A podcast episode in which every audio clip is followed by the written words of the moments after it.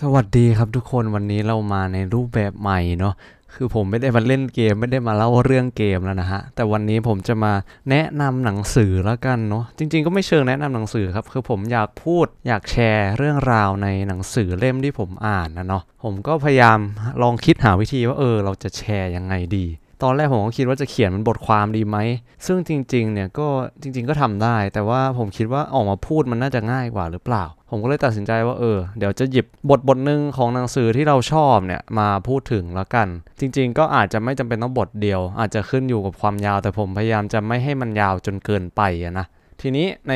พาร์ทแรกเนี่ยเราจะมาพูดกันถึงหนังสือ เล่มที่คิดว่าใครๆก็น่าจะเคยได้ยินนะครับ ชื่อว่าเพราะเป็นวัยรุ่นจึงเจ็บปวด เป็นหนังสือที่แปลมาจากภาษาเกาหลีเนาะเขียนโดยคิมรันโดนั่นเอง คือตัวเขาเนี่ยเป็นอาจารย์มหาวิทยาลัยที่เกาหลีนะครับเขียนตั้งแต่ปี 53 แล้ว แต่ว่าภาษาไทยตีพิมพ์ครั้งแรกเนี่ยปี 55 นะครับ ส่วนตอนเนี้ยปี 63 แล้ว ซึ่งมันก็ผ่านไป 10 ปีแล้วนั่นเองนะฮะ พูดง่ายๆจากตอนที่เขาเขียนผมเพิ่งได้หยิบมาอ่านเนี่ย ผมก็ไม่เข้าใจเหมือนกันว่าทำไมผมถึงถึงหยิบมาอ่านนะครับ แต่เอาเป็นว่าไหนๆเราก็ได้อ่านแล้ว ผมก็อยากจะเอามาแชร์เนาะผมจะพูดถึงบทนำคร่าวๆของหนังสือเล่มนี้ก่อนละกันนะครับ คนเขียนเนี่ยบอกว่าเขาอยากจะ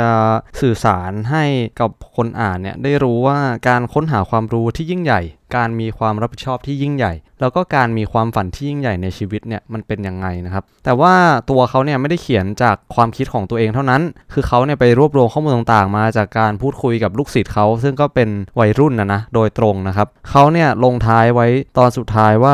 เขาหวังว่าถ้อยคำหนึ่งจากหนังสือเล่มเนี้ยจะทำให้คนอ่านเนี่ยค้นพบแนวทางชีวิตของตัวเองนะครับงั้นเดี๋ยวเราไปเริ่มที่เรื่องแรกกันเลยที่ผมอยากจะแชร์เนาะเรื่องนี้เนี่ยเป็นเรื่องที่ผมว่าไม่พูดไม่ได้นะครับ นั่นก็คือเรื่องเกี่ยวกับนาฬิกาชีวิตนั่นเองเขามีคำถามใหญ่ที่ถามว่า ตอนนี้ชีวิตของคุณกี่โมงแล้ว เขาเนี่ยจะมีนาฬิกาตายตั้งไว้อยู่หนึ่งเรือนนะครับบนโต๊ะทำงาน เมื่อครบรอบวันเกิดเขาเนี่ยเขาจะหมุนเข็มนาฬิกาให้เคลื่อนไปข้างหน้า 18 นาทีนะครับอาจจะงงใช่ไหมทำไมต้องเคลื่อนไปข้างหน้า 18 นาที ทุกปีล่ะ มันน่าจะเกี่ยวอะไรกับการโตขึ้นหรือเปล่า ในบทนี้เนี่ยเขาจะเน้นถึงจุดที่ว่านักศึกษาเนาะนักศึกษาที่เป็นนักศึกษามหาวิทยาลัย ผมเชื่อว่าหลายคนเนี่ยน่าจะมีความคิด หรือบางอารมณ์ที่คิดคล้ายๆกับผมก็คือว่า เฮ้ย กูอยู่มาตั้งนานแล้วเนี่ย อายุ 20 กว่าแล้วเนี่ยทำไมมันอายุขนาดนี้แล้ว มันดูเหมือนชีวิตยังไม่มีอะไรเป็นชิ้นเป็นอันเลยวะ ต่อมาเนี่ยเขาก็เริ่มเปรียบเทียบแล้ว ไอสิ่งที่คุณบอกว่าคุณได้อยู่มานานแล้วเนี่ย ถ้าลองเปรียบเทียบนาฬิกาชีวิตของคุณทั้งชีวิตเนี่ย เป็นนาฬิกาเรือนหนึ่งอะคุณคิดว่าคุณอยู่มานานขนาดนั้นแล้วจริงๆหรอ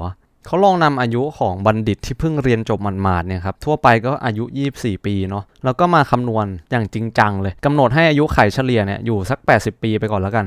ในเวลา 24 ชั่วโมงเนี่ย คนที่อายุ 24 ปี ซึ่งสามารถมีอายุไขถึง 80 ปีเนี่ย มันจะมีนาฬิกาชีวิตตรงกับกี่โมงกี่นาทีกันแน่ พอคิดเลขออกมาปุ๊บคำตอบก็คือ 7 โมง 12 นาทีนั่นเอง ทีนี้พอเราได้เวลา 7 โมง 12 นาทีมาแล้วเนี่ย ลองเอาเวลาเนี้ยเป็นเวลาเริ่มต้นของวันละกันนะครับ จะได้เห็นภาพชัดเนาะ ถือว่าอายุ 24 ปีเนี่ย เป็นช่วงเวลาที่มนุษย์เนี่ยข้ามผ่านวัยเยาว์แล้วก็ความคึกขนองตามภาษาวัยรุ่นมาหมดแล้ว เป็นช่วงชีวิตที่ต้องเตรียมพร้อมสู่การเป็นส่วนหนึ่งในสังคมอย่างจริงจังแล้วด้วย มันน่าจะตรงกับเวลาออกจากบ้านตอนเช้าไปทำงานพอดีนั่นเอง ถ้าเช่นนั้นเนี่ยเขาก็เปรียบต่อไปว่าถ้าคนอายุ 60 ปีในวัยเกษียณเนี่ย มันน่าจะตรงกับเวลาใดก็คือ6โมงเย็นนั่นเองครับ เป็นเวลาที่คนส่วนใหญ่เนี่ยเลิกงานและกำลังกลับบ้านเลย ไม่ก็กำลัง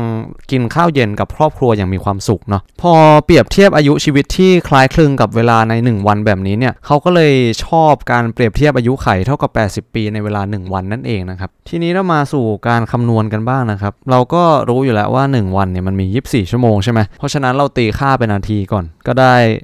1,440 นาที ถ้าสมมุติว่าคนหนึ่งเนี่ยชีวิตมีอายุไข 80 ปีเนี่ยแปลว่า 1 ปีเนี่ยก็จะมีค่าเท่ากับ 18 นาทีนั่นเองนะครับ ตอนเราอายุ 10 ปีเนี่ยก็จะมีค่าเท่ากับ 3 ชั่วโมง พอใช้สูตรนี้คิดปุ๊บ มันก็จะคำนวณเวลาได้ทุกช่วงชีวิตเลยนั่นเองเนาะอายุ 20 ปีก็จะตรงกับเวลา 6 โมงเช้า อายุ 29 ปีจะตรงกับเวลา 8 โมง 42 นาทีแต่แน่นอนว่านาฬิกาชีวิตนี้เนี่ยคิดจากอายุไขเท่ากับ 80 ปี ถ้าในอนาคตเนี่ยการแพทย์มันดำเนินก้าวหน้า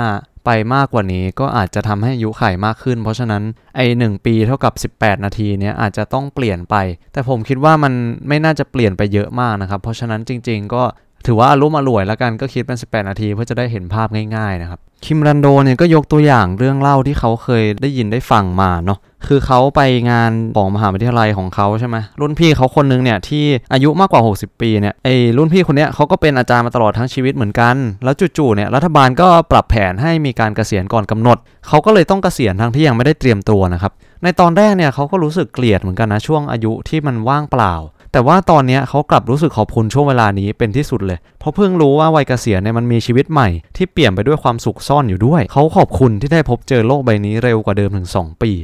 ซึ่งไอ้เรื่องนี้มันก็เป็นเรื่องที่ทำให้ผู้เขียนเนี่ยประทับใจมากก็เลย เอามาเขียนในหนังสือด้วยเนาะทีนี้พอเราได้คำนวณนาฬิกาชีวิตกันไปแล้วกลับมาพูดถึงเรื่อง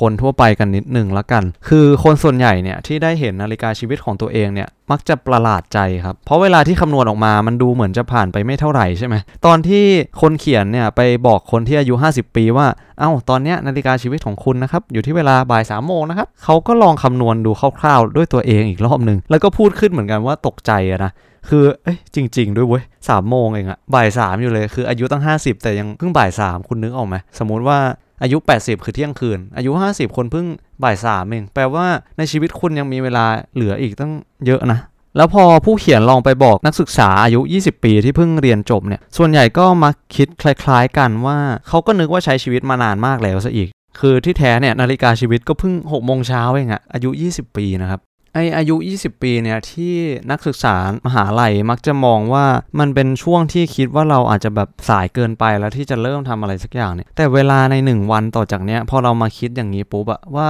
เอ้ยพอเวลาของเราเนี่ยมันเทียบเป็นเวลานาฬิกาจริงๆ มันเพิ่ง7จ็ดโมงหรือ6กโมงเช้าเองนะแปลว่าใน 1 วันต่อจากเนี้ยมันทอดไปอีกยาวมากครับไม่จบสิ้นเลย ความรู้สึกที่ว่าทุกอย่างมันสายไปแล้ว มันไม่ได้เกิดจากความจริงนะแต่มันเป็นผลมาจากภาพลวงตาที่เราสร้างขึ้นเองมากกว่า ดังนั้นเนี่ยเราไม่ควรจะหาข้ออ้างเพื่อล้มเลิกความตั้งใจนะครับ คือมันไม่มีอะไรที่สายเกินไปหรอกสำหรับคนที่เพิ่งอายุ 20 แต่ถ้าถามผมจริง ๆ อายุ 50 มันก็ไม่ได้สายนะ พอลองไปคิดเป็นนาฬิกาแล้วมันก็เพิ่ง3โมงอะบ่าย3โมงหมดเวลามันคือเที่ยงคืนมันอีกตั้งนาน แปลว่าเราเริ่มตอนนี้มันก็ไม่ได้สายหรือเปล่า ในตอนสุดท้ายของบทนี้เนี่ยผู้เขียนก็บอกว่าชีวิตของเขาเนี่ยชี้ไปที่เวลาบ่าย2โมง24 นาทีแล้ว เพราะว่าเขาอายุ 48 ปีแล้วนั่นเองในปีที่เขาเขียน ซึ่งก็คือ 10 ปีที่แล้วนะครับ แปลว่าตอนนี้ก็คง 58 แล้ว แต่ว่าเขาก็บอกว่านาฬิกาชีวิตเขาเนี่ยมันยังเดินไปไม่ถึงบ่าย2โมงครึ่งเลย คือในทุกครั้งที่คิดว่ายังไม่ได้ทำอะไรเป็นชิ้นเป็นอันเนี่ยทั้งที่อายุเกือบจะ 50 ลองมองไปที่นาฬิกาบนโต๊ะ แล้วชีวิตเขาเนี่ย